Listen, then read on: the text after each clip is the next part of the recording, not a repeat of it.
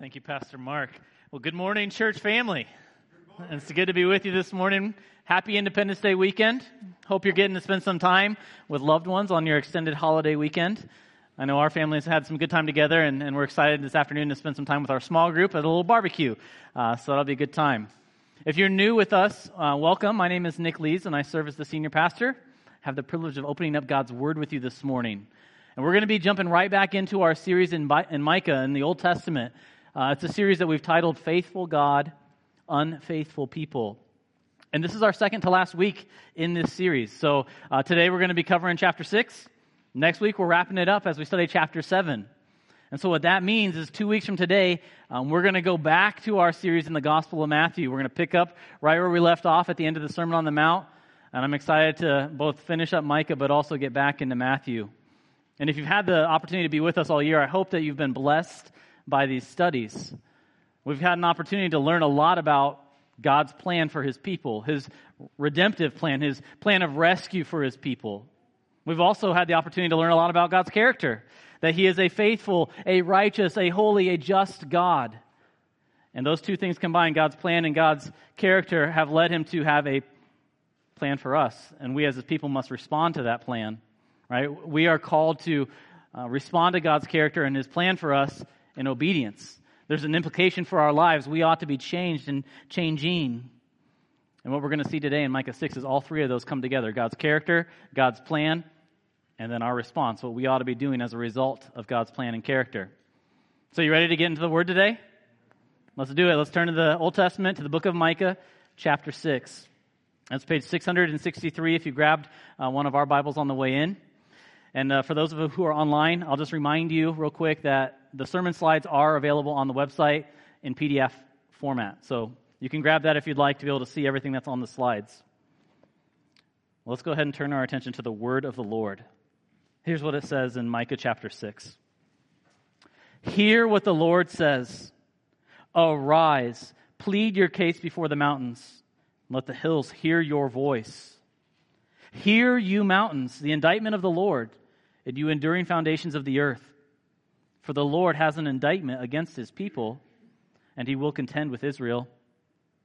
O my people, what have I done to you? How have I wearied you? Answer me. For I brought you up from the land of Egypt and redeemed you from the house of slavery. And I sent before you Moses, Aaron, and Miriam. O my people, Remember what Balak, king of Moab, devised, and what Balaam, son of Beor, answered him, and what happened from Shittim to Gilgal, that you may know the righteous acts of the Lord. We're going to stop there for just a minute. Let's think about what we've read. What you're hearing is God bringing a covenant lawsuit against his people. And actually, in this case, there's a covenant lawsuit being brought against God as well. And this is very similar to how the book of Micah started. If you were here with us back in week one, we heard a very similar type of thing in chapter 1, verse 2. Back then, uh, God had called all of the earth to hear because God had a, had a problem, had an indictment against Israel. Well, now we hear God saying to Israel, Hey, you stand up. You declare your case against me before the mountains and the hills the created order is being called to give witness to Israel's contention with God. But then in verse 2 of chapter 6, God says to the mountains, Hear my indictment against the people. So God also has a contention with Israel. The scene that's being set up here is that there is a problem. Uh, the Israelites are upset with the way that God has treated them. And if you're familiar with the book of Micah, because you've been studying it all year or all the last six weeks, you remember these are the people who were rebellious. These are the people who are corrupt. These are the people who have been treating one another poorly, whose leadership has literally been using their power and authority to abuse those who are weaker than them and to take their land. They had practiced in all kinds of defiling practices. They'd made themselves enemies of God. And yet they're upset with God? What kind of pride is that, right? That's, that's very prideful. Now, what would you expect next? Let's pretend you haven't read verses 3 through 5. What would you expect after Israel makes a contention with God? You, you might expect God to say, Well, let me just put you in your place for a moment. Let me remind you of how proud and arrogant you're being. Here's the laundry list of sins that you've committed against me and how you've been unfaithful to the covenant. Is that what he does? No, that's not what he does in verses 3 through 5. What does he do instead? Well, surprisingly, he treats them with compassion. Look at, at what it says again. He says, Oh, my people. That's the language of the covenant. God is remembering and reminding them that they're his people and he's their God. Maybe even more surprising, rather than going on the offensive and blasting them with the truth of all that they've done wrong, instead he asks them two questions What have I done to you? How have I wearied you? Now, those questions are meant to put Israel on the defensive. Right? It's meant to make them think, to evaluate why are we contending with God? And what we hear in the rest of verses 3 through 5 are really what God is doing. He's establishing, I'm innocent. God has done what is right. You see, the Israelites, they don't have any good answers for those questions. Because the reality is, God has been gracious with them time and time and time again throughout their history. We see in verses 4 and 5 the faithful covenant loyalty of Yahweh. He rescued and redeemed them from their captivity and enslavement back in Egypt. He then provided them with wise and capable leadership in the form of Moses, Aaron, and Miriam. He gave those leaders the law so that the nation could know how to be holy as he is holy, so they could enjoy his presence and be his people. And those things ought to have engendered a response of faithfulness and of loyalty from the Israelites. That was the appropriate response. That's how they should have responded. And then in verse 5, he re- references some specific situations from their past. He says, Hey, remember these instances from your history. And the first one is Balak and Balaam.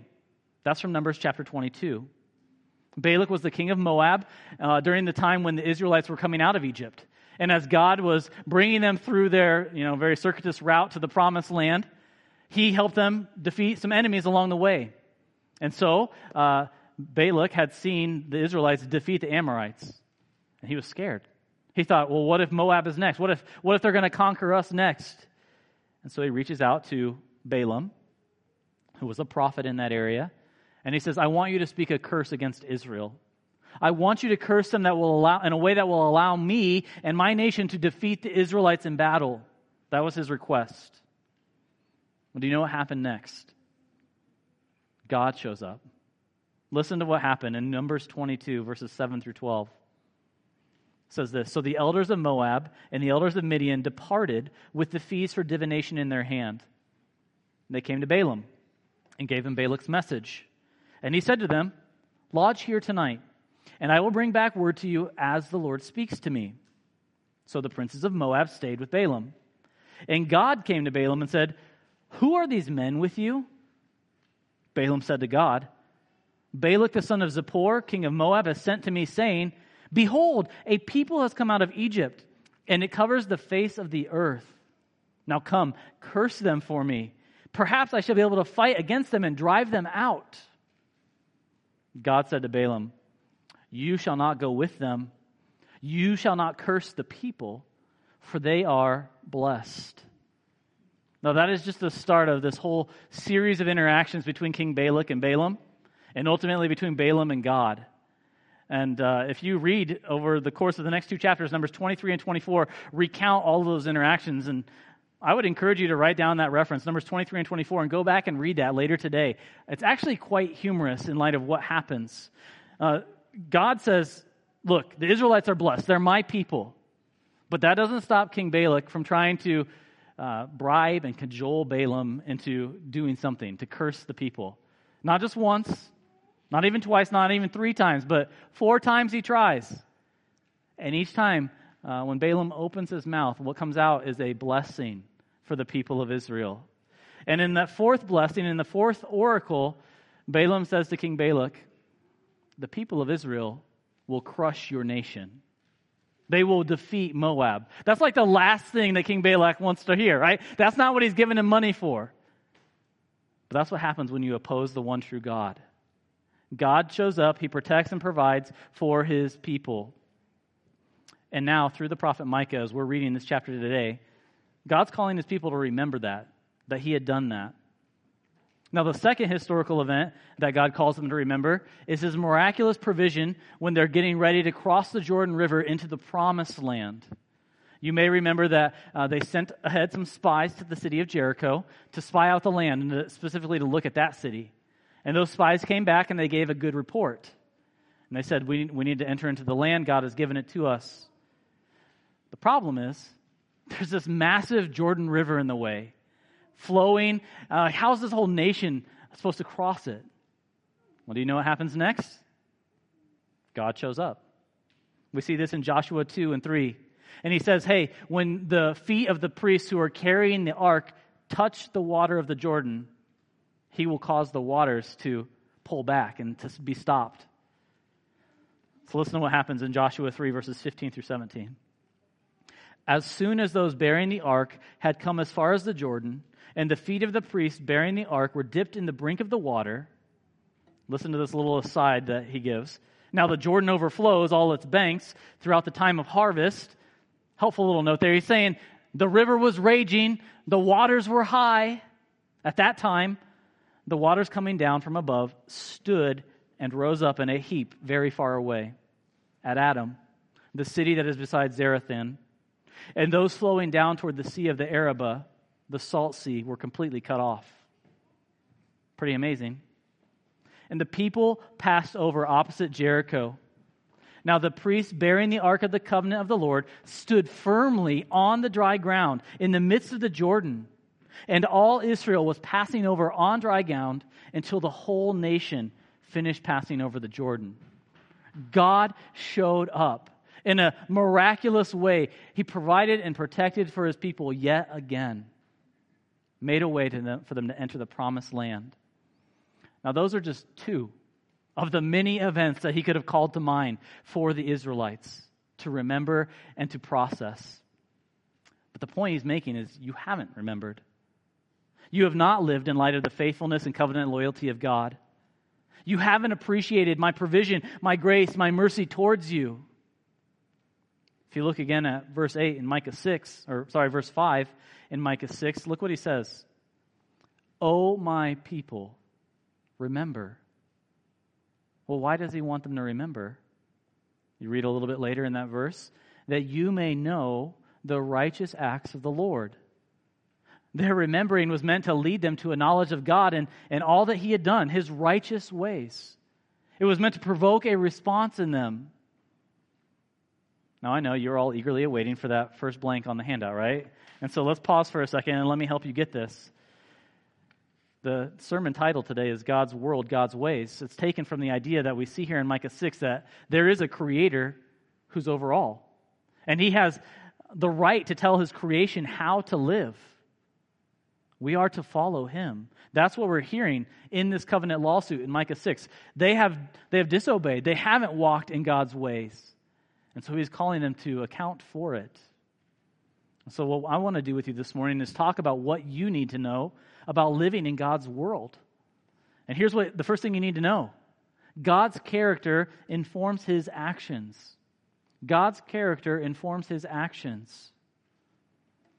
And all throughout these verses here at the beginning of Micah 6, Micah 6, 3 through 5, you're hearing how God's character is informing his actions, his, his faithfulness and his uh, justice has led him to keep his word to Abraham. He kept his covenant. He made Abraham's descendants into a great nation. And then he graciously rescued and redeemed them out of captivity in Egypt. He mercifully provided them with godly leaders like Moses and Aaron and Miriam. And through those leaders, he graciously gave them the law. He intended for his people to be righteous. He intended for them to be able to live in his presence to enjoy an orderly and fulfilling life with their God. God's character is all over this accounting. And every single one of these actions are informed by his character. And, and what they did is this warrants a response from the Israelites. Right? They have been on the receiving end of such extravagant faithfulness, grace, justice, mercy. So, as his people, they ought to respond in kind. What kind of responses do you think would be appropriate for the Israelites in the face of God's faithfulness, graciousness, merciful, mercy, justice, all of that? How about this? The things that DJ challenged us with earlier rejoicing. How about, thank you, God. Thank you for making a way for us. Thank you for redeeming sinful people like us and making it possible for us to be holy. That'd be an appropriate response. Maybe it would be obedience. God, we're going to keep the covenant that we've made with you through Moses. We want to do our part. Or how about love for God? God, you're involved in the details of our life. You care about us enough to come down and to provide a way for us to dwell in your midst. Lord, we love you. We want to pursue you. We want to know you more and more. Or how about this? Maybe the pursuit of holiness. God, you've given us your law. You've told us to be holy as you are holy. We're going to get we're going to get after that, Lord. We want to know that. We want to be that that people that you've called us to be. And yet, as we've heard uh, throughout Micah chapters 1 through 5, that's not how the Israelites responded at all. Instead of responding to God's character and his actions with obedience, they're misusing and abusing their power for selfish gain. Right? They turned aside, they've begun worshiping the false gods of the nations around them, and they've begun practicing all kinds of defiling things. They've made themselves enemies of God, rebelled against the leaders that He had given them. And all of those wicked responses to God's character and His actions, that's what leads to this covenant lawsuit here in Micah 6. That's why God has a problem with His people. They had the opportunity to repent and to follow Him, and they have not done it. And God is in the right and they're in the wrong. I love how commentator Kenneth Barker puts it. Here's what he says He, God, was in the right. They, the Israelites, were the ones in the wrong.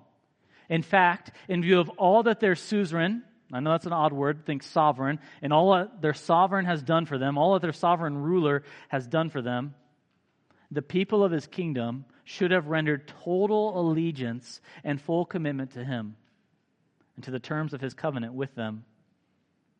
Instead, they were unfaithful, rebellious covenant breakers.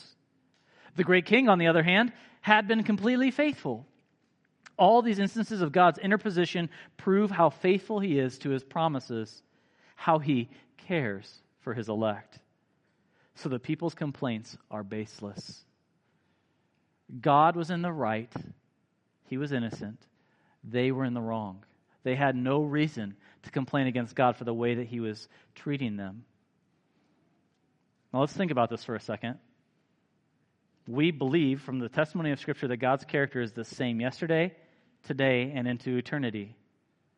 And so, if we're learning from Micah that God is faithful and just and righteous, merciful and gracious back then with the Israelites, what does that mean that He is today? It's faithful and righteous and merciful and gracious and just, all of those things and so on, right? And if back then the expectation for Israel and their response to God's character was total allegiance and complete commitment, what does that mean that God expects from his people today? The same total allegiance and complete commitment. So, what does that mean your response to God ought to be? Are you completely committed to the God of heaven and earth? Is your allegiance with Him? Well, let's talk about what that looks like. Let's flesh that out by continuing to read in Micah chapter 6, verses 6 through 8. Here's what it says. Now we're shifting. This is not God speaking any longer. In verses 6 and 7, this is Micah uh, speaking on behalf of the people of Israel. Here's what he says With what shall I come before the Lord and bow myself before God on high? Shall I come before him with burnt offerings, with calves a year old? Will the Lord be pleased with thousands of rams, with 10,000 rivers of oil? Shall I give my firstborn for my transgression, the fruit of my body for the sin of my soul? He has told you, O man, what is good. And what does the Lord require of you but to do justice, to love kindness, and to walk humbly with your God? Now, I imagine verse 8 is one that you're familiar with. You, many of you have probably heard this one before. But what we need to do is you've got to understand it in, in light of the context of the two verses that come before it, verses 6 and 7. These are the questions that the Israelites are asking of God. And, and essentially they're saying, God, what's it going to take for you to be okay with us? What's it going to take to appease you, to have your favor again? Do I need to give you burnt offerings? Do I need to give you a calf a year old? Which, as a side note, that was like the perfect age for an animal sacrifice under the law, one year old. That's why they say that. Goes on in verse 7, gets more intense. God, is it, is it the amount of what I'm offering you? Do I need to give you thousands of rams or ten thousands of rivers of oil? Is that what you want, God, in order to be happy with us? Just got to up the ante here? But their words are betraying them. They think that they can buy off God. That somehow they can say, Well, God, if I just give you enough things, then you can uh, look the other way on all this sin in my life over here. It gets worse. Shall I give my firstborn for my transgression, the fruit of my body for the sin of my soul? Oh no, please don't say that. Right? This is a big deal because God had explicitly told the people in his law, you are not to offer child sacrifices like the pagan nations around you. That is a forbidden practice for you. And here they are. This shows how far they've gone away from God's laws and his ways. They've, they do not even remember what he's called them to. They offer up a child sacrifice. God, will that, will that please you? They're thinking like pagans. And before uh, you or I look down on them, let us not forget that this pattern is often repeated today.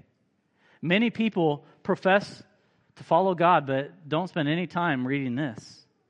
And instead of drawing near to God and learning what He wants, they do all sorts of good works to try to appease Him instead.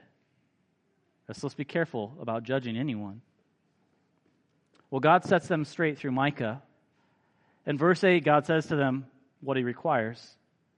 And in fact, what He does, He doesn't actually tell them, He says, I'm going to remind you of what I've already told you.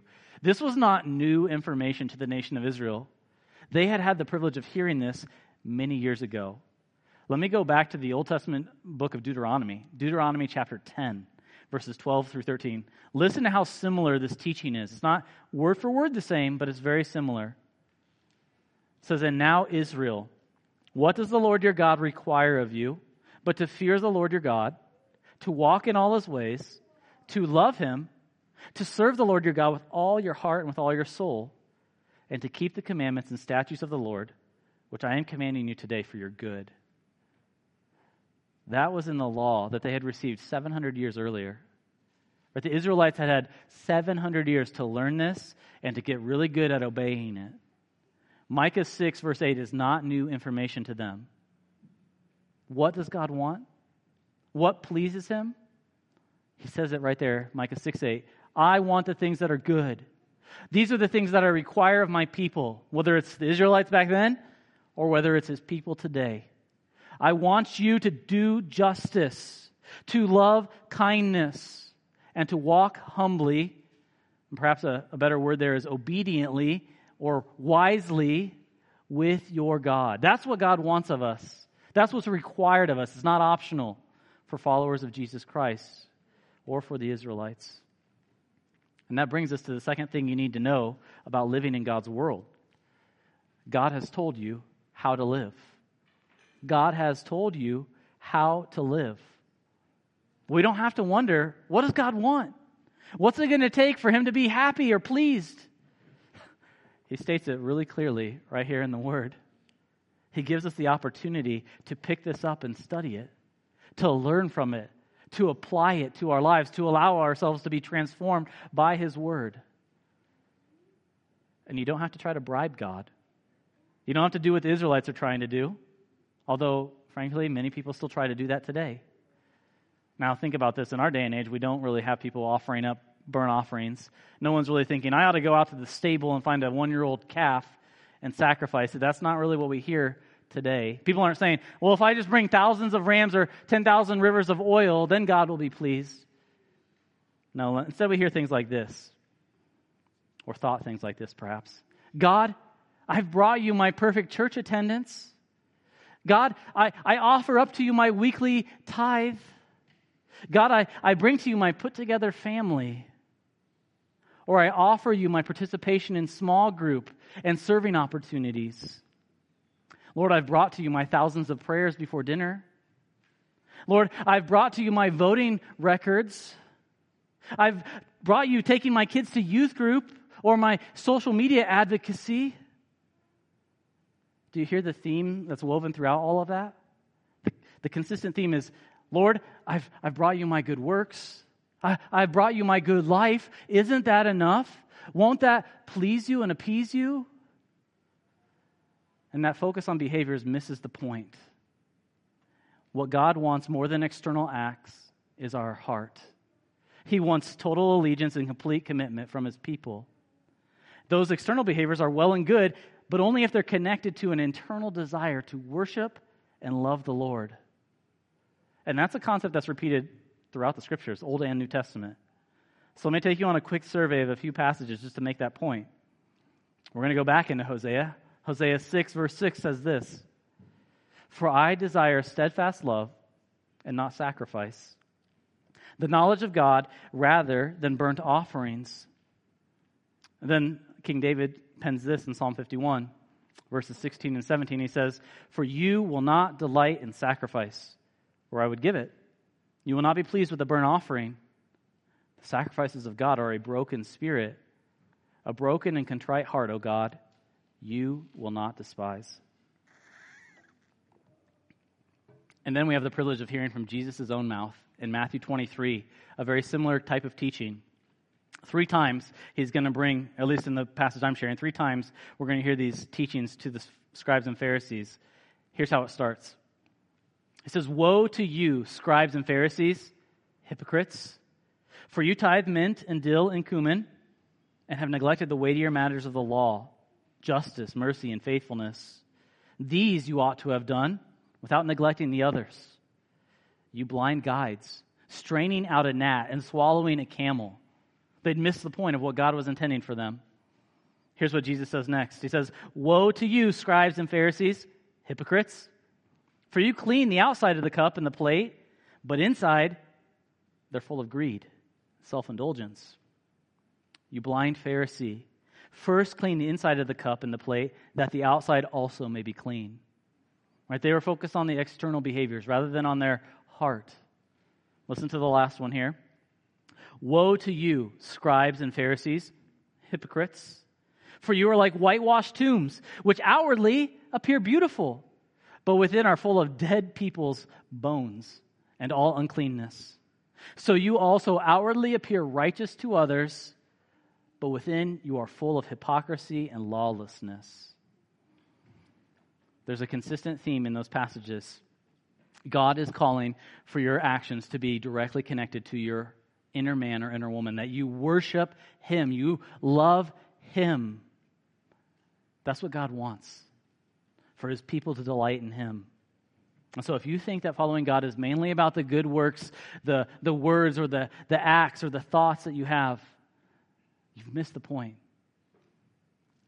That's the problem with many social justice movements in our day. They've missed the point. They take the verse here in Micah 6 8 and they misuse it. They say, well, we're doing justice as they fight oppression and seek to right societal wrongs. We're, we're loving kindness as they meet the needs of those who are in a weaker position. And, and that's well and good. Those kind of actions, but only if they're connected to an inward heart desire to worship and please the Lord.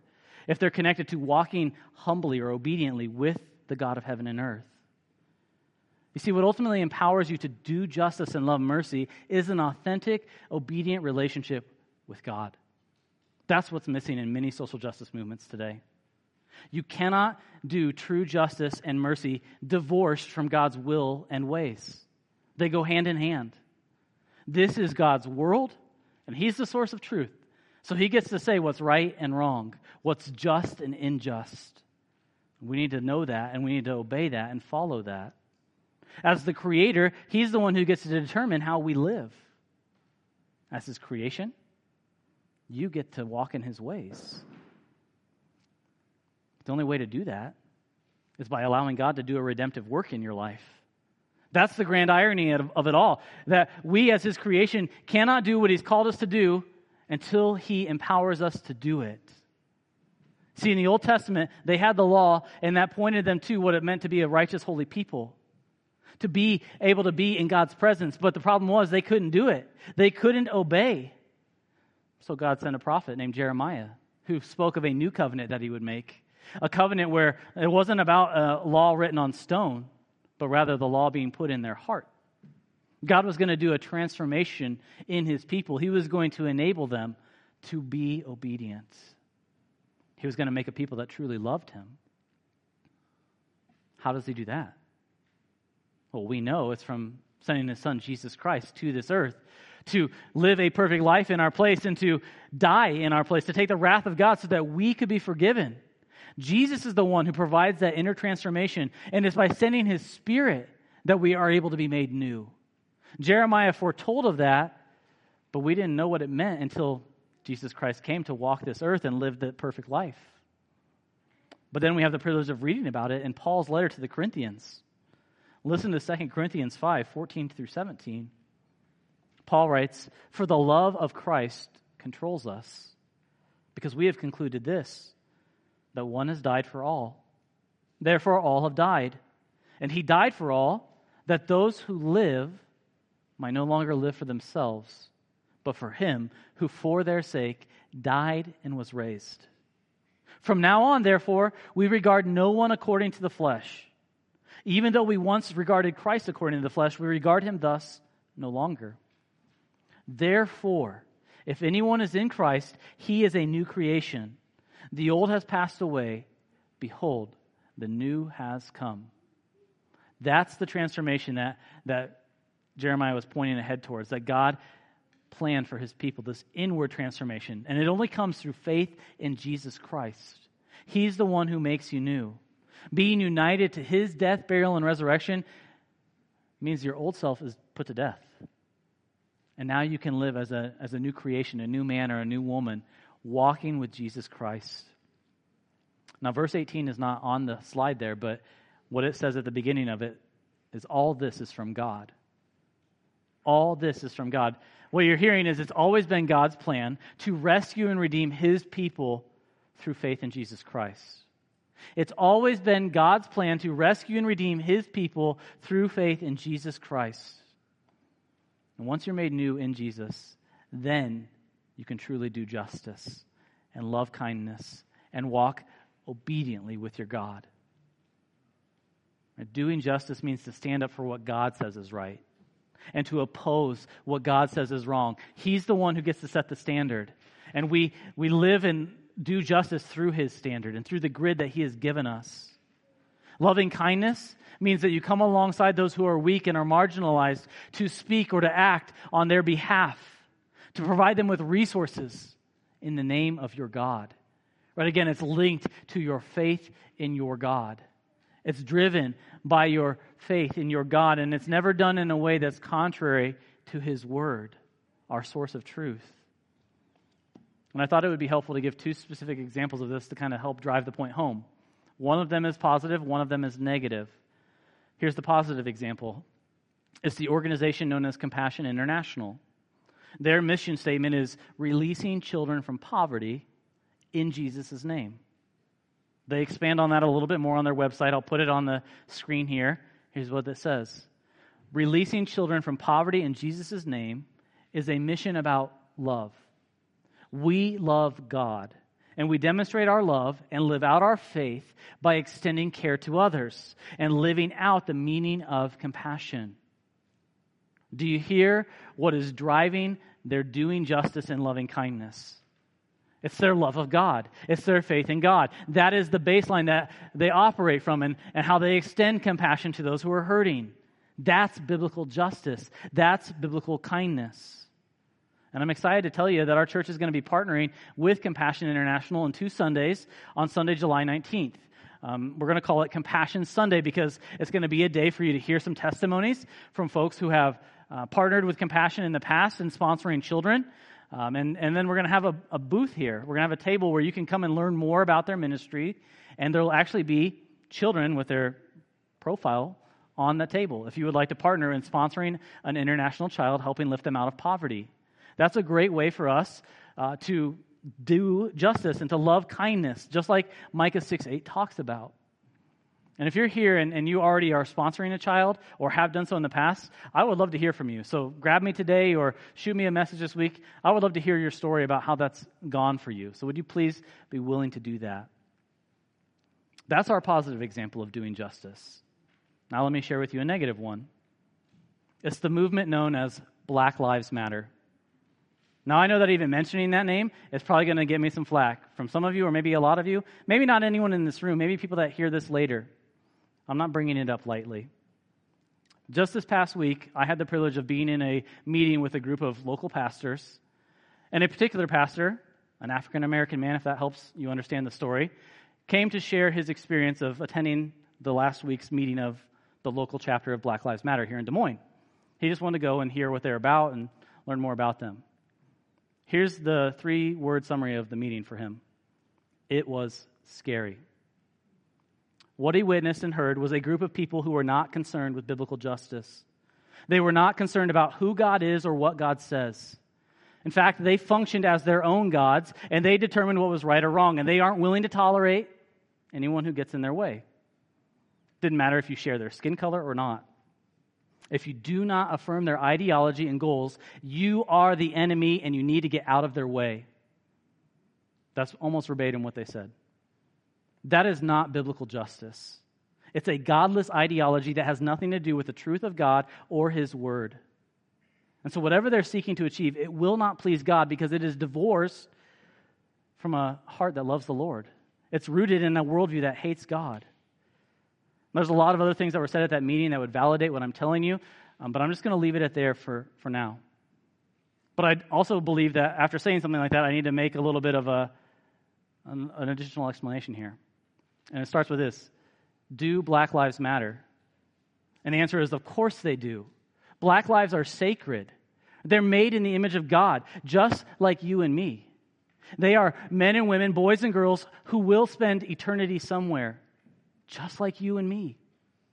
And it's an injustice that people of color have suffered greatly throughout our nation's history at the hands of wicked men and women. Very akin to what we're reading about in Micah. Wicked men and women were opposing those who were weaker. And it's good for us to stand against injustice. But we must do so not from a position of ungodly ideology, but rather from a position of biblical justice and loving kindness. It's not appropriate for us to adopt an anti God ideology to try to accomplish what God intends biblical justice and loving kindness. And so be careful of whom you follow and whom you listen to. Now, I know that there's a lot more that can be said on that matter, and if you'd like, I'm happy to talk with you offline about that. Feel free to do that. Here's my question for you How will you live? How will you live? Right, as you've heard here in Micah 6, verse 8, God has commanded all of humanity to live in a particular way. So, how will you respond to that? Especially if you're listening to this and you don't believe in Jesus Christ. Or consider all that we've heard and said today. There's a lot there for you to wrestle with. Now, for those of you who are Christians, right, it's up to you to pursue biblical justice and loving kindness. And that's only going to happen as you walk obediently with God. So if you're not willing to put the time or the effort in into knowing uh, God's wills and ways through His Word, you're not going to be able to do justice and to love kindness. You won't even desire to do it, would be my guess. In fact, I think we could even flip that statement around and say it this way The degree to which you're doing biblical justice and loving kindness reveals the quality of your relationship with God. I'll say that again. Think about it for a second. Chew on it. The degree to which you're doing biblical justice and loving kindness reveals the quality of your relationship with God. They're connected. Your relationship with God ought to drive you to do justice and love kindness. So, if you're not doing justice and loving kindness, what does that say about your relationship with God? Those are some hard things we need to chew on this morning. And really, what I'm challenging you to do is not take my word for it, but to pour over God's word, to study it, to allow it to wash over you, and to challenge you, and to guide you in how you navigate standing for justice. Allow God's word to fuel your fire to see righteousness win the day. Another question you might ask yourself is this Am I moved to action by the injustice that I see around me? Am I moved to action by the injustice that I see around me? Because the answer is you ought to be, I ought to be. God cares about injustice. And if we know his will and ways, then we're going to walk in those will and ways. So, how will you meet pressing needs in your community? Or, even at a greater level, how will you use the resources, the skills, the abilities that God has given you to seek justice and mercy in your nation? God has put you here on this earth at this time for a reason. Right? I believe that. I hope you believe that. He has a plan and a purpose for your life. He wants you to represent and reflect Him. That's why you're here. So, how do you represent and reflect Him in this season? It may be that you partner with Compassion International to do biblical justice. It may mean that you do that with other godly ministries. I want to throw up a, a handful of them that our church partners with here in the metro to put on your radar. First is Garden Gate Ranch. It's a relatively new ministry that helps rescue people out of human sex trafficking. Great ministry to be involved with in doing justice and loving kindness. Second one is Parent Teen, which is helping teenage mothers as they walk through that difficult situation in their life. It comes alongside of them, supports them, and encourages them. Agape Pregnancy Center stands up for the life of the unborn and helps support those families who are, you know, facing an unplanned pregnancy. Often single moms there. How about Wildwood Hills Ranch? Which works with at risk youth to try to show them the love of God in their life and see them uh, depart from the ways that they had been living in and to know there's a better way. Or Freedom for Youth, which seeks to empower youth to lead transformed lives. All of these ministries are working from the position of loving God and knowing God. They are seeking to do biblical justice. You can read about them or click through to their uh, web pages on our website at harvestdesmoines.org slash ministry partners. What I want to challenge you to do is to consider how is God calling you to be involved in doing justice and loving kindness? What does it look like for you to walk obediently with your God? And once you identify it, once you've spent some time noodling on that, then act on it. Do something about it. Well, here's the final thing that you need to know about living in God's world. It comes from verses 9 through 16. Let's finish reading uh, Micah 6 now. Here's what it says The voice of the Lord cries to the city, and it is sound wisdom to fear your name. Hear of the rod and of him who appointed it. Can I forget any longer the treasures of wickedness in the house of the wicked, and the scant measure that is accursed? Shall I acquit the man with wicked scales and with a bag of deceitful weights? Your rich men are full of violence, your inhabitants speak lies, and their tongue is deceitful in their mouth. Therefore, I strike you with a grievous blow making you desolate because of your sins. You shall eat, but not be satisfied. There shall be hunger within you. You shall put away, but not preserve. And what you preserve I will give to the sword. You shall sow, but not reap. You shall tread olives, but not anoint yourselves with oil. You shall tread grapes, but not drink wine. For you have kept the statutes of Omri and all the works of the house of Ahab and you have walked in their counsels, that I may make you a desolation, and your inhabitants a hissing. So you shall bear the scorn of my people. So once again, God is telling his people about his contention with them. This is how I will respond to your rebellion. He will hold them accountable. That's what he says. His justice, his justice and holiness will not allow him to overlook their sin and their rebellion he must do something. And his word is clearly laid out how they're to live. But they have spurned it, they've rejected it, they don't care. And now God holds them accountable, right? It says, therefore, it's because of how you've lived, this is how I'm responding. And their specific sins were violence, lying, deceiving with their tongues, and false measures. They were cheating and robbing one another of their possessions by using false weights. And God says, I'm not going to let this sin go unaddressed. Your sin is what is leading to my judgment. They have no one else to blame. says for the Israelites, you'll be cursed and you'll be unable to be satisfied. Doesn't matter how much you eat, doesn't matter how hard you work, it's never going to be enough. Doesn't matter whether your crops are stolen by opposing armies or God Himself supernaturally destroys them, the results are the same. You are left wanting. You see, they had walked in the wicked ways of the kings of Samaria. They turned aside to pagan worship, they'd oppressed those who were weaker, and now they were bearing the consequences of it. Now, you might say, well, that's Old Testament, though. Like, that's not how it is in the New Testament, right? Well, let me show you how things play out in Galatians 6, verses 7 and 8. Remember, God is the same yesterday, today, and forever. Galatians 6, 7 and 8 say this Do not be deceived. God is not mocked. For whatever one sows, that will he also reap. For the one who sows to his own flesh will from the flesh reap corruption but the one who sows to the Spirit will from the Spirit reap eternal life. God was faithful to hold Israel accountable for their sin. God will be faithful to hold you and, and me accountable for our sin. We all reap what we sow. So, as we close, I want to leave you with two questions. First one is this What are you sowing?